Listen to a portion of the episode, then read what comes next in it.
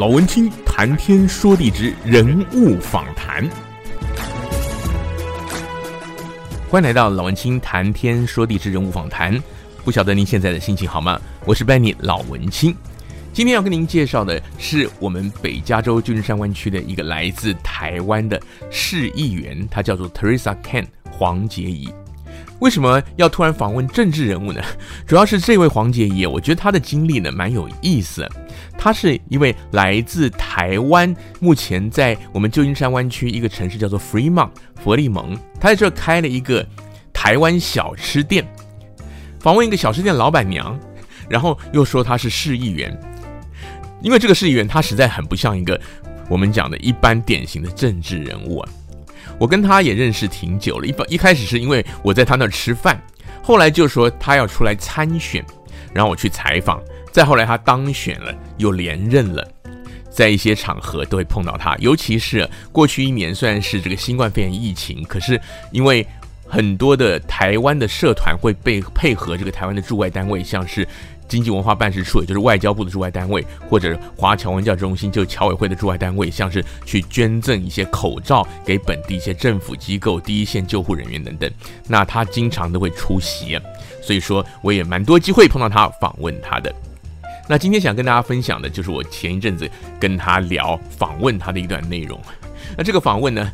主要是也是基于我觉得他很有意思的背景，他是个小留学生，他在国中毕业的时候。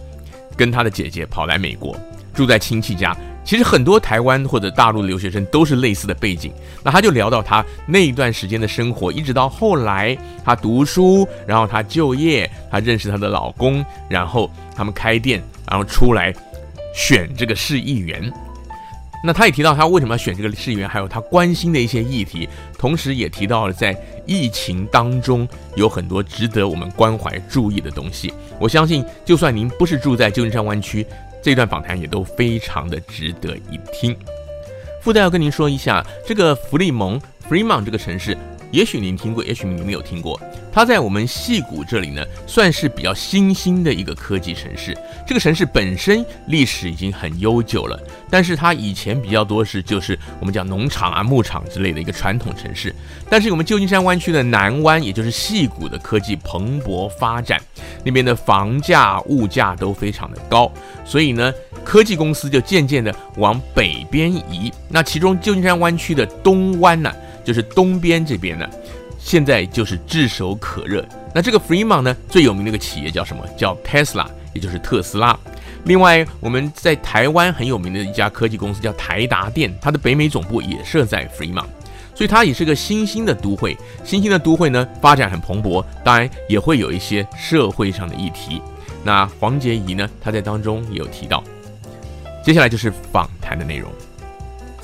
好唐生那你是不是先简单介绍一下你自己的背景？你当初是怎么样来到美国的？你成长的背景，跟我们介绍一下。好，OK，好啊、大家好，我是 Teresa Ken 黄捷宜啊、我是现任 Fremont 的市议员。那今天很高兴能够有这个机会跟大家来分享啊、我的一些经历。那其实那时候我是啊、呃、从小是在台湾新北市长大，我是啊。呃埔前国小毕业，然后海山国中毕业。那我在就是高中联考的那一年考完的时候，我有考上那个中山女高。然后呢，那一年刚好有亲戚从美国来来台湾玩，那住在我们家。那那时候他们就跟我爸妈讲说：“哎，你们小孩子要不要过来美国念书啊？可以住在我们家。”然后一开始他们觉得让小孩去住在人家家里是很很多事情，很很麻烦人家。那后来他们因为一直邀约。然后，那我我爸妈就想说，那 OK 可以试试看，因为其实，在台湾课业的压力也是很大嘛。因为像我姐姐，她是比我大一年，那她高一的时候就是在，还有就是就那一年还未出学这样子，那所以呢，他们就想说，好，那我们就休学一年过来试试看这样子。对对，那所以说你是就是要念高中的时候跑到美国来，那那个时候你来美国的适应的情况怎么样？因为会不会觉得人生地不熟，或者说英文不好，怎么样的情形？对，其实我觉得那时候我我英文还算是在台湾还算是不错，所以呢有一点基础，因为念到国中毕业这样子，所以呢啊、呃、一开始来觉得觉得大部分都还可以听懂，然后但是讲的话就是慢慢需要一些时间这样子。然后一开始那时候我们都是翻字典，还有什么电子那个字典机有没有？还有，嗯、然后那电视就是加上那个字幕这样子来慢慢学习。但是我觉得说一开始还觉得还还。算是蛮快适应的，因为觉得功课比台湾相对之下就是轻松很多，这样子。对，其实我听您这样讲，就是很多的台湾的小留学生，其实跟你的历程都差不多，嗯、但是也有很多人在这个过程当中，可能因为离家太远，嗯，那适应不良的关系，他们可能就会迷失，或者说是，嗯，这没有办法有好的学习效果。那你在那个过程当中，你住亲戚朋友家的时候，你会不会很想家？然后你会不会面临到这些瓶颈？还是因为生性乐观，嗯、所以都没有什么问题？也也也不是，因为其实当然我们也都是有经跟很多呃大家小留学生一样，就是。我们那时候高中过来，那其实啊、我们我们其实住过两个亲戚家，一开始是在旧金山，我爸爸的叔叔，然后呢，其实他们那时候他们邀请我们来，但是其实过了几个礼拜以后，他们就觉得呃要带两个高中生的确是很多事情。那后来我啊、呃，我爸爸呃就把我们带到我们在洛杉矶有有有一个阿姨，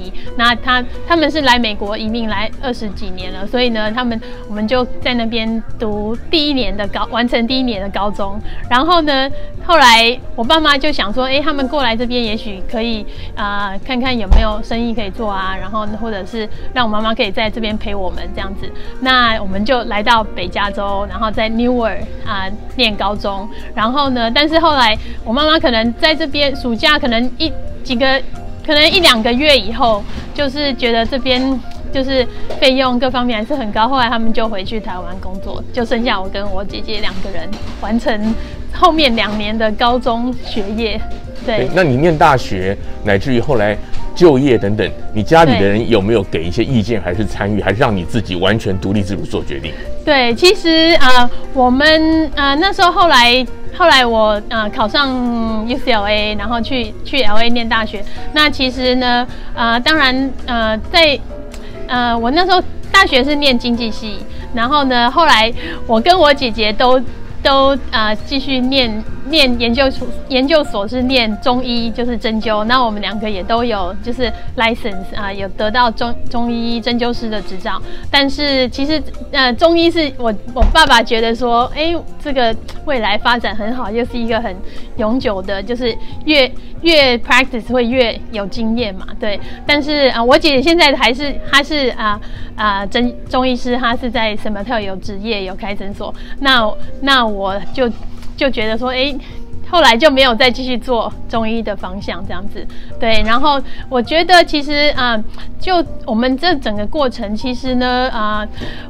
受到我们啊、就是我们在教会里面啊、就是有很多啊、社区的长辈们或者教会的长辈们，大家帮忙帮忙我们。那因为呢，啊、父母其实大部分时间没有在身边，那啊。好像说我去大学，那寒暑假如果说啊、也不是每次寒暑假都回台湾，那有时候啊、回到湾区，那都是像我是寄住在那个呃，就是教会的长辈的家里这样子，就收留收留我。所以呢，其实其实呢也是其中嗯嗯。后来我会啊、参与就是这么多呃社区的啊、呃、项目，其实也是因为呢啊、呃、小时候受到很多社区长辈的照顾，所以觉得说啊、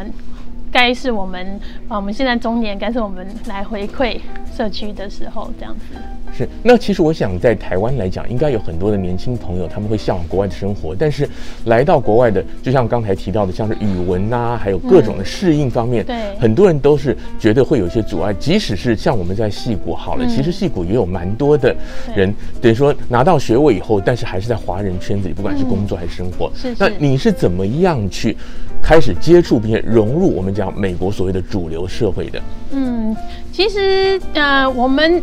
好像我们呃高中的时候，哦，我们学校就是不是那么多华人。那我觉得说啊、既然来到美国啊、当然我们也有很多啊、讲中文的同学，但是呢，我觉得啊、就是应该是要多方面的接触，然后呢，能够不管是在语言能力，或者是啊、融入我们这边当地的生活啊、都是或者是你交。不同的朋友，你有一些不同的体验，都是啊、呃，能够让自己学习的机会。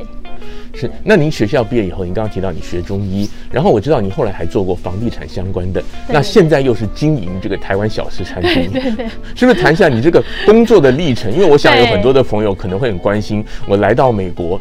除了做高科技以外，还有其他的出路，那是不是把您这个整个探索跟这个事业的过程跟我们分享一下？对对对，所以其实啊、呃，就是我中医呃毕业以后，那后后来是在啊、我我啊、妈妈的以前的校友的公司做事，那他们就是帮我申请啊、工作签证。那其实我觉得啊、每一个就是啊、在这边念书之后要留下来，想要留下来的的人都是会碰到，这是也是一个比较大的困难的地方，就是说怎么样从学生签证能够拿到工作签证，那要有公司要 sponsor 你这样子。那所以我觉得这个是大家都面对到比较会比较大的困难的地方。那后来啊、我在在那边工作六年以后，我那时候是做那个 sales manager。那啊、在那边工作六年以后，后来啊、认识我先生，然后呢就啊、就。出来做就是自己就也是那时候有同有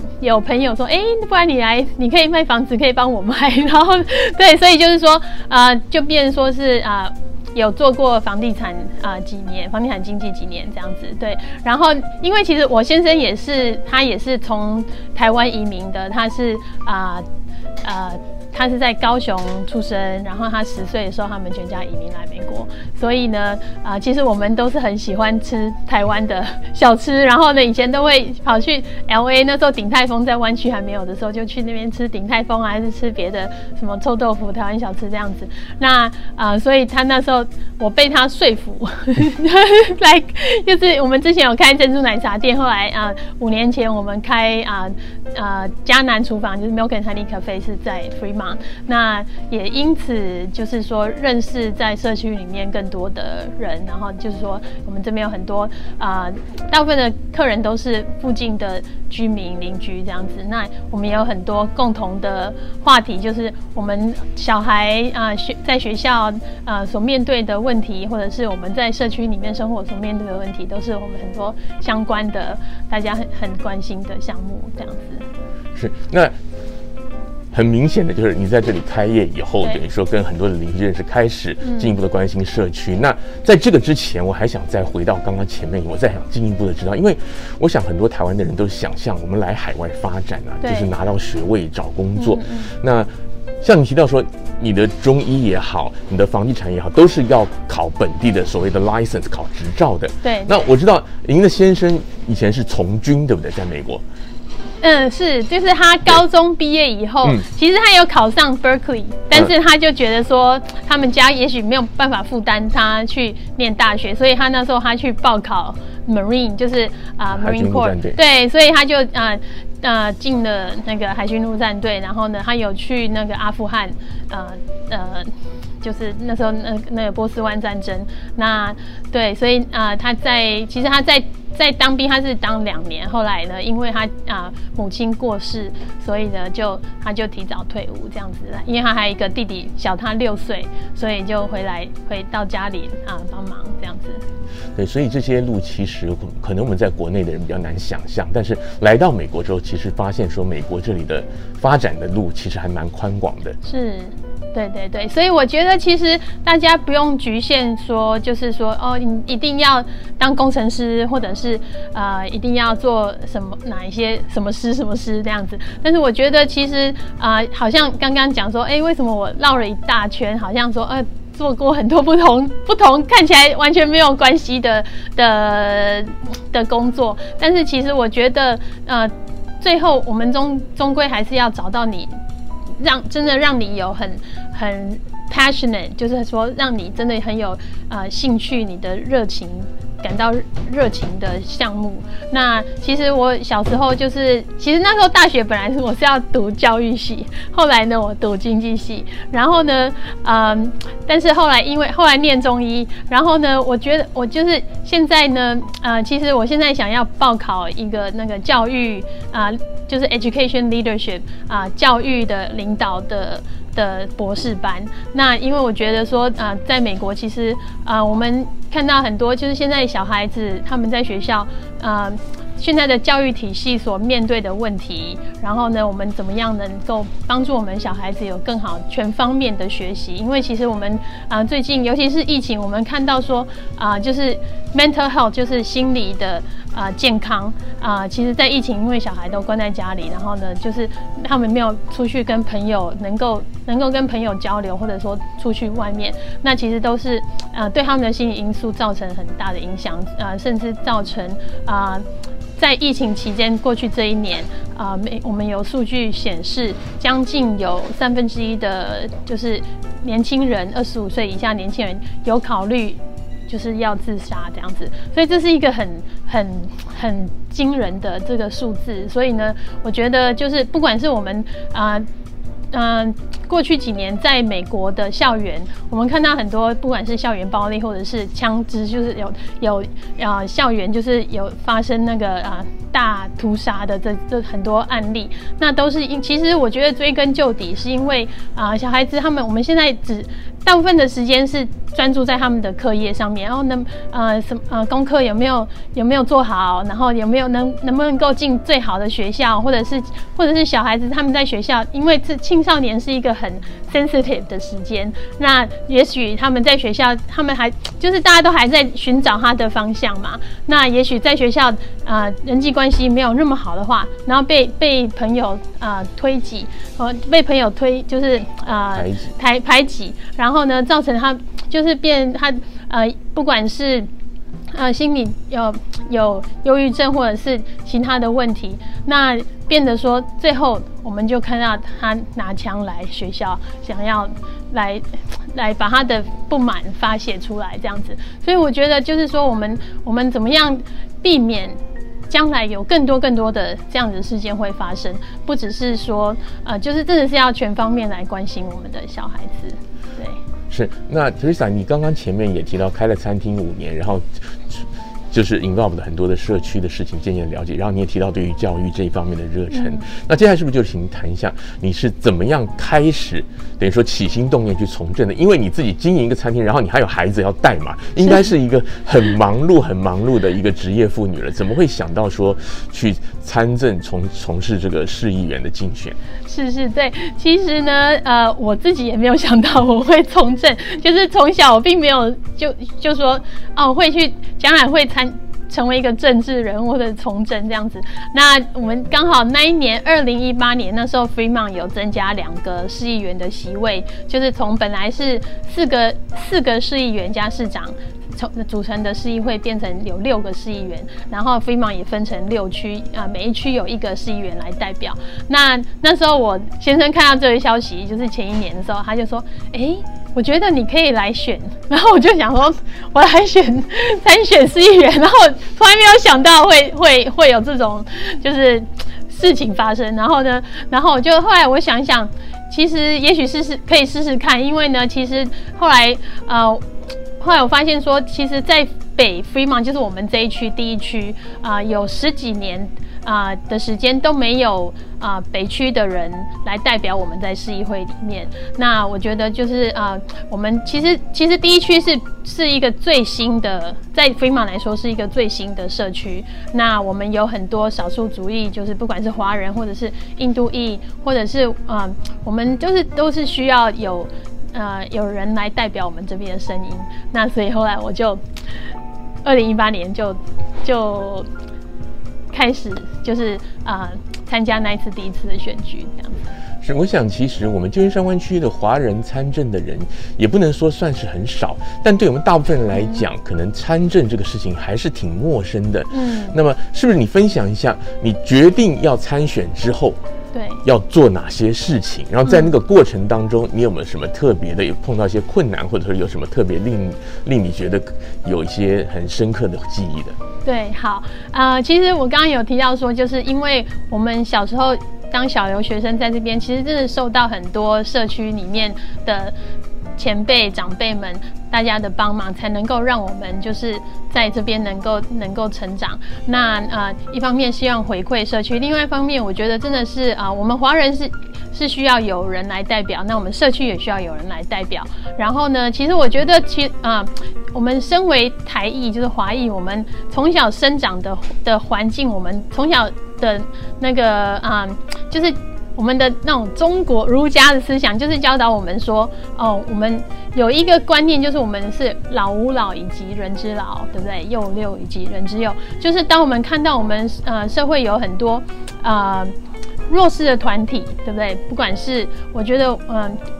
呃，不管是我们有一些受虐的妇女，或者是有一些好像，其实我我的两个小孩都是在 autism spectrum，就是他们有自闭症的 diagnosis。那呃，我们学校呢，学校里面不管是 special needs 或者是其他的小孩子，我们需要更多 mental health 的帮忙。那呃，我们知道我们华裔的啊、的。学生们在 Fremont 真的是课业压力是很大的。那呃，我们现在啊这次疫情，我们其实看到就是很多社会的现象啊、发生，就是呢啊，因为一开始疫情虽然是从中国那边过来，但是呢，把我们。不是说只是把精力来说，哎，怎么从中国这边过来，而是应该是来怎么样控制这个疫情，对不对？那把这个疫情变成政治化，那其实也是造成我们啊、美国的社会更更多种种族的这些啊、呃、tension，就是这些的的啊、之间的纷争更大。那呃，其实我们这次也现在也可以看，我们也看到说我们在。在 Chinatown、Oakland 或者是三藩市啊，大家在 Chinatown 就是他们啊、已经因为疫情，很多商店的生意已经受到很大的影响。然后呢，啊、因为因为其他也许这些有一些歹徒，他们知道说华人会带比较多现金在身上啊，拿现金去买东西，然后来啊 target 我们的。我们的老人，然后呢，啊、有很多暴力的事件发生。那呃，我觉得就是说，大家也许其实以前我真的是很不关心政治，然后觉得说好像无从了解起，因为很多很感觉好像很复杂这样子。然后呢，但是我觉得呃。这就是我们组成家庭，或者是我们年纪越来越大，有更多的社会经验或者生活经验，呃，我们是希望说能够让我们的下一代能够有更好的生活。那其实呢，呃，我们知道，我们呃知道说。去年的总统选举啊、呃，美国总统选举有一位台也是台裔的啊、呃、候选人，他杨安泽出来。那其实我那时候非常认同他，那他提出的很多的主张，就是说，其实我们我们下下一代就是啊、应该说是八零九零以后出生的，或者是更更小的我们的下一代，他们其实面对的啊、他们的未来比我们他们面所面对的。啊、未来其实比我们还要困难很多，因为你看现在房价涨高这么多，对不对？我们的小，我们的下一代怎么样能够负担动不动就是百万以上的房子？那呃，也许那每一个人就觉得说，我一定要当工程师，我才能够负担这个房价或者是或者是房租，对不对？那呃，有很多社会问题都是都是需要我们去关心。那我觉得真的是我们。啊，作为华裔，其实我们在在美国的社会，其实我们啊，嗯，以前我们都没有那么热衷说一定要去投票，对不对？那其实其实呢，我们如果说我们的投票率越低的话，那不管是他是啊主流社会，就是他的啊啊候选人，也许他是白人的候选人，他如果我们投票率低的时候，他就不会想要来争取你的选票这样子。所以呢，我觉得呃。呃，就是我们其实这这几年我们的这些呃意识有越来越高增，就是我们一定要去去投票，然后呢，不管你选谁也要去投票，有有这个投票率，会看到说每一个族裔他们的投票率是多少。所以呢，我觉得不管你是在从事哪一样的专业啊，都是很多。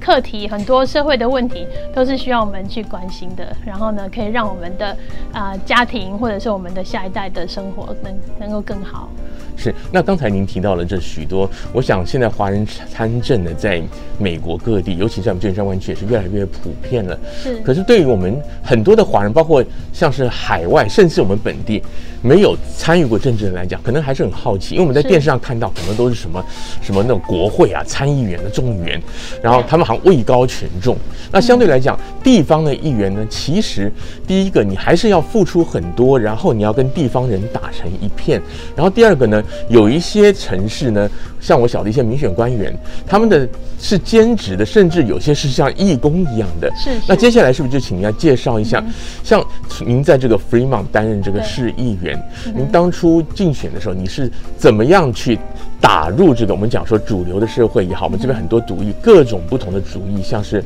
像是 Latino，像是什么印度人啊，像是越南人，就因为你光是靠华人支持绝对是不够的嘛，对不对？对，没错。你是怎么样争取他们的认同？然后呢，在这个平常的工作的情况大概又是怎么样？就是 Freeman 的市议员，他是一个 full time 全职的工作呢，还是说他也只是一个兼职的工作？是是，对，所以呢，啊、呃，在美国其实呢，很多就是比较中小型的城市，他们的市议员，他们其实美国有两个 system，一个是市市长制，或者是啊、市经理制。那比较中小型的城市，像是 Fremont 还不算是那么大，就是 Fremont 有点介于中跟大之间。那啊、像 Oakland 他们也是啊、可能二十。十几二十年，二十年前左右，他们从啊从市经理制变成市市长制，那他们的市议员和和他们的市长就都是 full time 的工作，然后呢，他们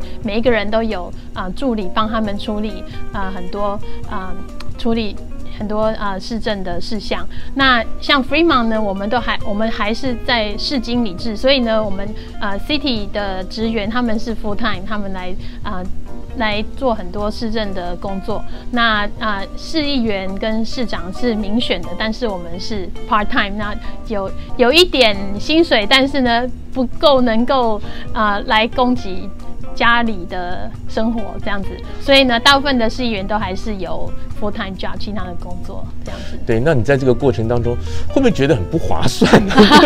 我们想象中，你当这个市议员应该对啊有有助理啊，甚至有司机啊什么。那我想很多的。特别是台湾朋友听了一定会很惊讶，结果是一个 part time 的工作。对对。但是以 Fremont 来讲，Fremont 在全加州也是相当大的，排在很前面的一个都市。对。那这边也有一些很知名的科技，像是 Tesla 公司啊等等的。所以这边我相信它牵涉到的预算也好，人员也好，政务也好，其实是相当复杂的。对。那在这个过程当中，您是怎么样去？开始去进入状况，然后就像刚才前面问到的，你怎么样去争取不同族裔的民众的认同？对对，其实呢，啊、呃，我觉得 Fremont 其实在未来的 near future 啊、呃，应该在未来的几年或者十年，我觉得应该是要朝向这个啊、呃，市议员、市长是应该是 full time 的方向，这样呢，让他们有时间、有资源，能够来来对我们需要推动的项目或者做的决策，能够有。更多时间能够来做呃更详尽的分析，然后呢能够做好最好的决定。那啊、其实我那时候参选啊啊、像我们刚刚说的，就是说我们华裔其实其实，在 Fremont 在我们第一区里面啊、也可以说大整个 Fremont 来说啊、其实。亚裔已经占超过半数，嗯、然后呢，啊、呃，然后其实，在 Fremont 对 Fremont 来说，我们我们是将近有二十四万的人口，然后已经有超过半数的居民不是在 Fremont 出生的，是在国不不是在美国境内出生，是在国外出生，所以我们真的是一个移民的城市，就是其实以前是白人的城市，但是这这几十年啊、呃，变成一个。移民为多的城市，那啊、在第一区里面，我们啊，华裔、华裔啊，印度裔和白人的居民大约都各占三分之一，然后呢，其他拉丁拉丁语系或者是其他黑人就是剩下的十分之一。所以呢，啊、那时候我就是就是啊。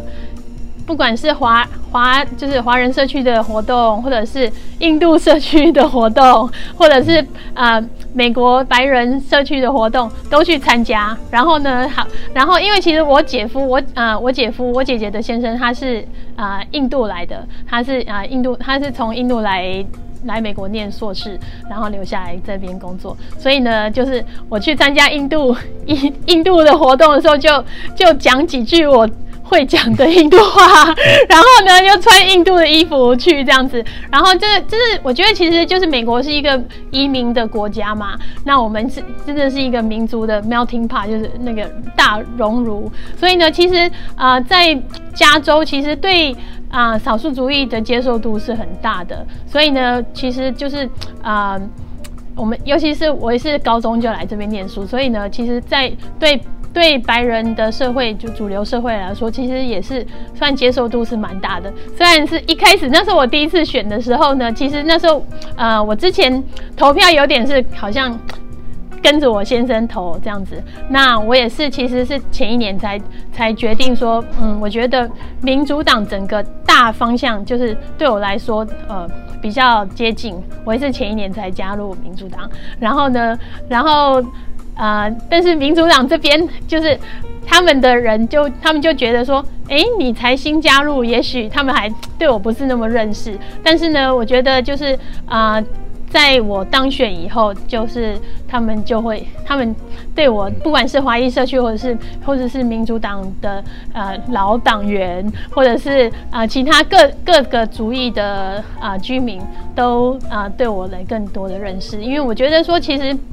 其实我们地方政治，即地方的这些民意代表，我们不是说哦是民主党还是那个共和党还是无党派，就是没有那么清楚，就是我们。主要是希望能够对 Fremont 能的建设，还有各方面能够带给我们居民更好的生活，这样子。所以我记得那个你在竞选筹款参会的时候，我也有来采访过。那时候我就很惊讶，有这么多不同主意的人，那也有一些本地的民选官员，很资深的官员，像是市长啊、州议员之类的，也都来支持你。是是是。对，那您自己会不会觉得说，这个是不是跟你的个性有关？嗯。因为我自己我觉得湾区也有很多的侨胞的朋友，他们可能学。经历也很很优秀，然后也很关心社区，对。但是呢，可能没有想到，还是说他们可能就是觉得这个从从政，嗯，并不是这么容易的事情。嗯。那听你刚刚这样讲，好像是很谈笑用兵，但这个中间应该也是经历了不少困难。您觉得说这是你个人性格的关系吗？还是怎么样？嗯，对，我觉得说就变成说，当然，当然我是个性是比较外向，然后呢，呃，我觉得跟。因为我也有那个 sales 的经验嘛，就是说你要跟大家，就是跟你，你要想要去跟啊。某个团体或者是某个人接触，那你要找一些共同话题，对不对？那就是说大家都关心的项目。那呃，像你刚刚说，哎，我的之前那时候我第一次的募款参会就有一些呃市长或者是其他州议员过来。那其实我就是，其实那时候我我决定要参选的时候，那也是有跟呃附近的呃不管是 Newer 的市长，或者是他也其实我是算是我的 advisor 之一。然后就是说，或者是其他的州议员，就是。跟他们取经，然后跟他们学习说，啊，如像说我们这边遇到的，我们关市民关心的项目是这样子，然后在他们的经验里面，他们怎么解决这些问题？那所以呢，我觉得或者说啊、能够，啊，要争取跟他们谈，然后跟争取呃，能够得到他们的支持，这样子。那啊、呃，这些都是一个经验，就是一开始其实。我一开始也也跟他们也不熟悉，那也都是在那时候要决定参选以后，慢慢建立起来，去去跟他们争取跟他们见面机会。然后呢，他们其实他们知道你要参选的话，其实他们都很愿意跟你见面。然后呢，有一个初步的好像交流啊，然后那访谈，其实他们都知都很愿意能够认识年轻人，然后认识啊、呃，就是有心能够参有心要参与社会啊、呃、社区工作的人。是，那您算是我们湾区为数不太多的台裔的第一代移民的民选官员。那所以说，就是。除了跟这个主流社会服务整个 Fremont City 以外呢，对，那其实像我知道，因为我们采访常常碰到嘛，你也参与了很多台湾跟美国主流社会之间的一些活动，好比说我们的经文处或侨教中心，他们有时候有一些活动，或者说本地的像是什么商会、工商会之类的，那是不是谈谈您对于这个联系台美两边？等于说的加强连接方面，您自己有没有一些什么样的想法？那当然除除了你最具体做的，你开台湾小吃餐厅以外，是对是是。那你有没有什么机会利用你在这个市市政府的市议员的这样的一个位置呢？能够有没有一些什么想法？是是，对，其实我觉得我们在这边有很多台裔的啊、就是大家移民，然后在这边的的呃，不管是台湾工商会，或者是啊、台湾同乡会，然后也有啊、大专校友会。那呃，其实呃，在我啊、在竞选或者是在当选以后，都参加很多大家的活动。那也很高兴能够看到说啊、我们在。海外的侨胞能够透过这些活动来互相交流，互相就是关心，然后呢，能够在这边。不不觉得那么孤单这样子，然后也能够好像说呃一起呃庆祝，不管是我们的呃双十国庆，或者是新年、母亲节，有很多这些节庆都能够一起庆祝这样子。那呃其实，在这些很多活动里面，我们啊、常常会邀请我们这边当地的民意代表或者是主流的社会来参加。我觉得这是啊、就是能够让他们认识我们台湾的文化，然后呢也能够。就是增进增进彼此的交流和认识嘛。那呃，另外我觉得说，在这一次的疫情，呃，我们的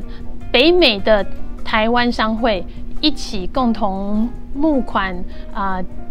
买了从台湾买了一千万个口罩来捐给我们啊、美国北美的啊、社区里面需要的团体们。我觉得这是。让我觉得非常感动，因为我觉得大家很多啊、就是在这边啊、做生意的，大家多多少少都因为疫情有很多的影响，但是呢，还是能够来啊、出钱来买口罩来来帮助我们的社区，我觉得啊啊、真的是很感觉很感动，也很荣幸，是我也是台湾来的子子弟。那啊、因为这些这些捐赠的口罩，我们有捐给我们 Fremont 的。Fremont 的啊、市政府还有这边需要的团体，然后我们也有啊、也有也有给我们的州议员，好像啊、我们的 County Supervisor，我们啊啊、就是不同啊借着他们，我们捐给他们的啊、Office，然后让他们去发给需要的团体。那我觉得啊。呃尤其是在今年，我们因为疫情，那因为台湾在疫情的控制方面，真的是全球的的 top top few 这样子，能够啊、呃，所以我们啊啊有余之有就是心有余之之余，还能够来帮助其他的国家。那我觉得真的是啊、呃，这是一个更实质上的一个。很成功的外交这样子，对，所以，嗯，对。那其实我又想到一点好奇的事情，就刚刚其实也有一点带到，就是你开的台湾小吃餐厅，对，你叫 Milk and Honey 嘉南厨房，是。那你当初为什么会想要取这样的一个名字？然后你在这个经营的过程当中，因为我自己也偶尔也会来，不敢说我蛮常来了，但是也对，也经常会看到不同族裔的朋友来，那他们会不会对于你这个店？还有对台湾小吃，对台湾感到好奇。是是是，对，呃，我们为什么取 Milk and Honey？其实因为我是啊、呃、基督徒嘛，所以呢，啊、呃，其实啊、呃、Land of Milk and Honey，因为我们我们一开始我们之前有有啊、呃，先是做一个珍珠奶茶的店，然后呢，就是珍珠奶茶就是就是 Bubble Tea Milk Tea，对对对，然后呢，嗯、呃，所以。后来，现在后来要做餐厅的时候，那时候我就想说，取取一个响亮的名字。然后我就觉得，哎，Milk and Honey 就是就是在圣经里面是啊、呃，流流奶与蜜之地，就是说那时候他们啊、出埃及，摩西带带领以色列人出埃及的时候，来到一个。啊、神应许给他们地方。那其实这个含义就是说，啊、这个是一个物产很丰盛的地方。那其实就像美国是一个很这全世界最强大的国家，对不对？那但是我们在这个 Milk and Honey 就是说，啊、我们好像我们华嗯、台湾的移民，我们在这边能够吃到我们家乡的口味，然后呢有家的感觉这样子。然后也许很多啊、呃，就是年轻人他们啊、呃、还没有成家的，然后呢来这边也。许他们不会煮很多这些台湾小吃，他们能够来这边吃这样子。那呃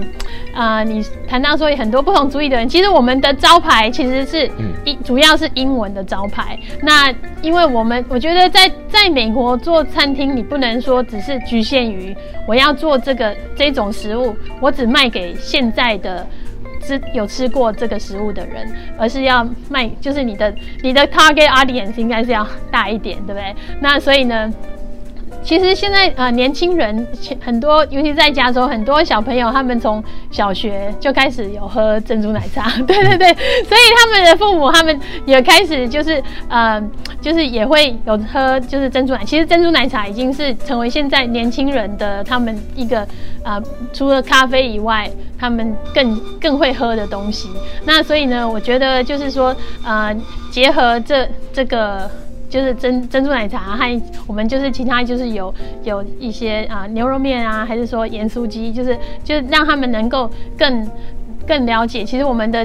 主要的有一个主打就是前 top ten 的 item 是铁路 铁路排骨便当，那很多人就问说，哎、欸，为什么叫铁路排骨这样子？那我们就会跟他们讲，哦，有以前还没有高铁的时候，嗯、我们在从从好像说在台湾坐坐火车都是也买一个便当嘛，那那呃就所以叫铁路排骨便当，对，所以呢呃就是呃让很多我们这些传统的食物都能够呃分享给社区。的人，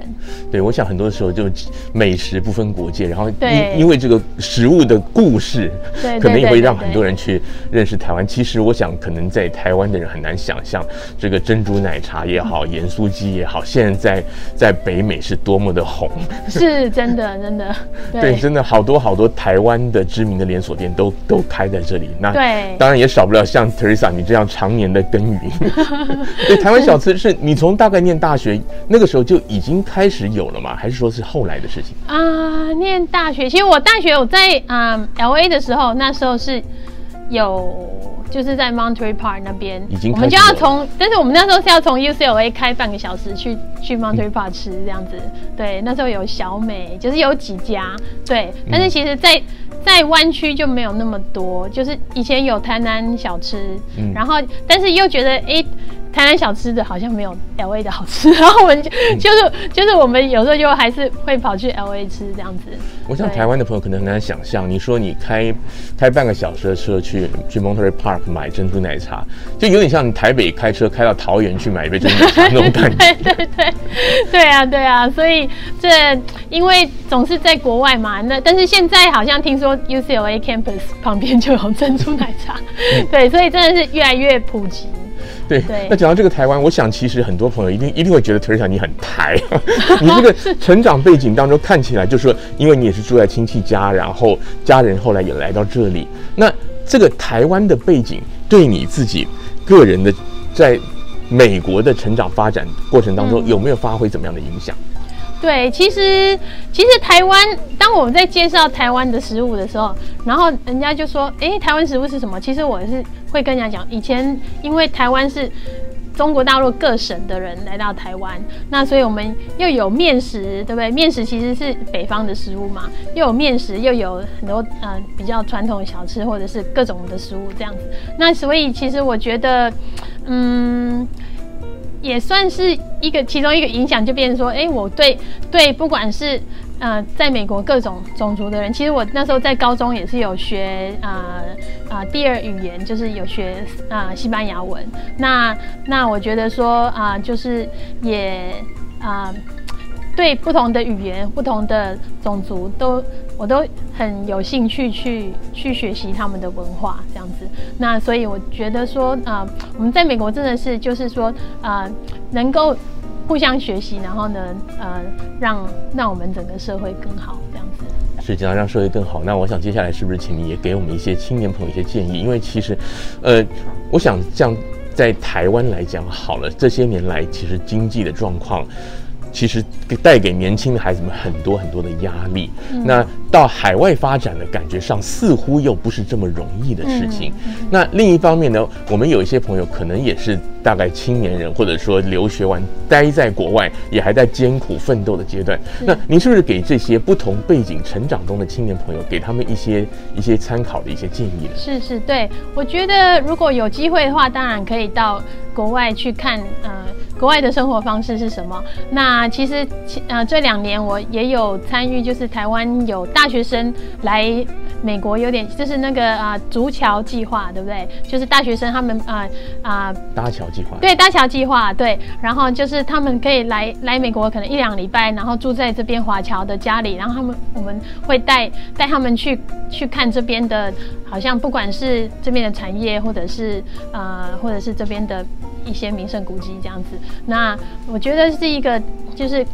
一也是一个 eye-opening experience。然后，然后呃，我觉得在台湾，嗯、其实我觉得年轻朋友们就是，呃，我觉得最重要的项目还是找到你真的，呃，最感到 passionate，你感到有热情的的专业的一个领域。那呃。你可以去尝试不同的，尝试不同的啊、不同的方面啊、学习不同的东西。然后呢，希望你可以真的找到一个让你觉得很 passionate 的的专业。那啊、你将来的工作，不管是你工作的 full time job 是做这个专业，或者是你业余可以继续啊、呃、有啊、不管是音乐啊或者各方面那、的继续你的喜好。那我觉得找到这个自己的喜好。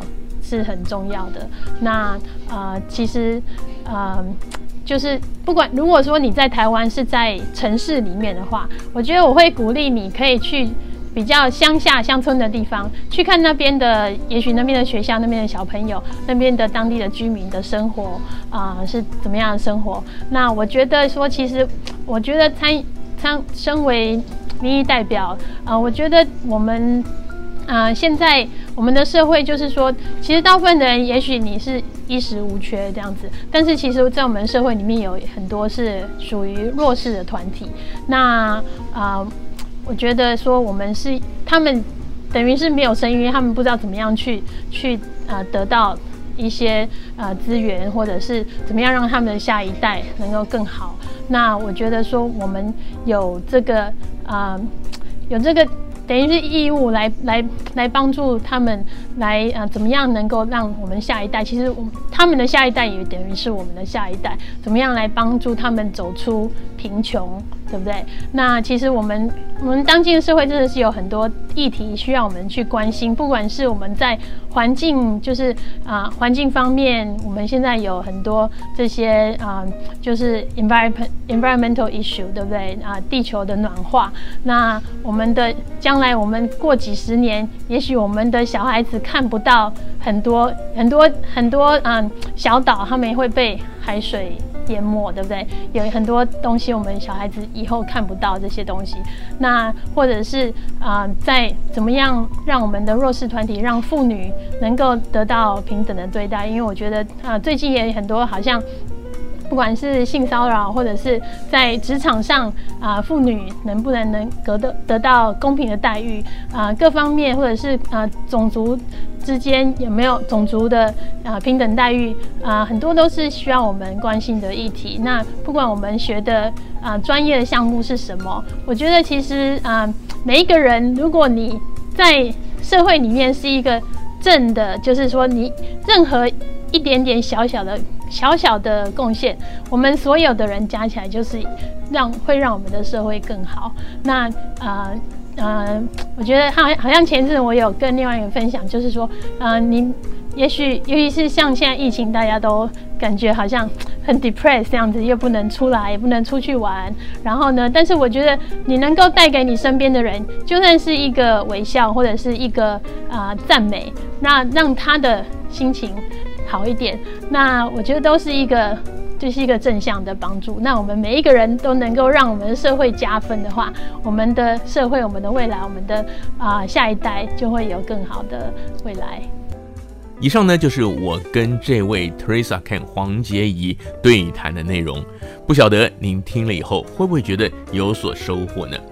也许并不是直接是在您所在的城市，但我总是觉得说，有机会了解世界上不同地方的人，特别是跟我们来自相同的故乡，有着同样的语言文化，但是却在异国他乡的这些事、这些人，我个人觉得都挺有意思的。不晓得您觉得如何呢？今天的老文青谈天说地就进行到这儿了，非常感谢您的收听，也祝您有美好愉快的一天。我们下次空中再会。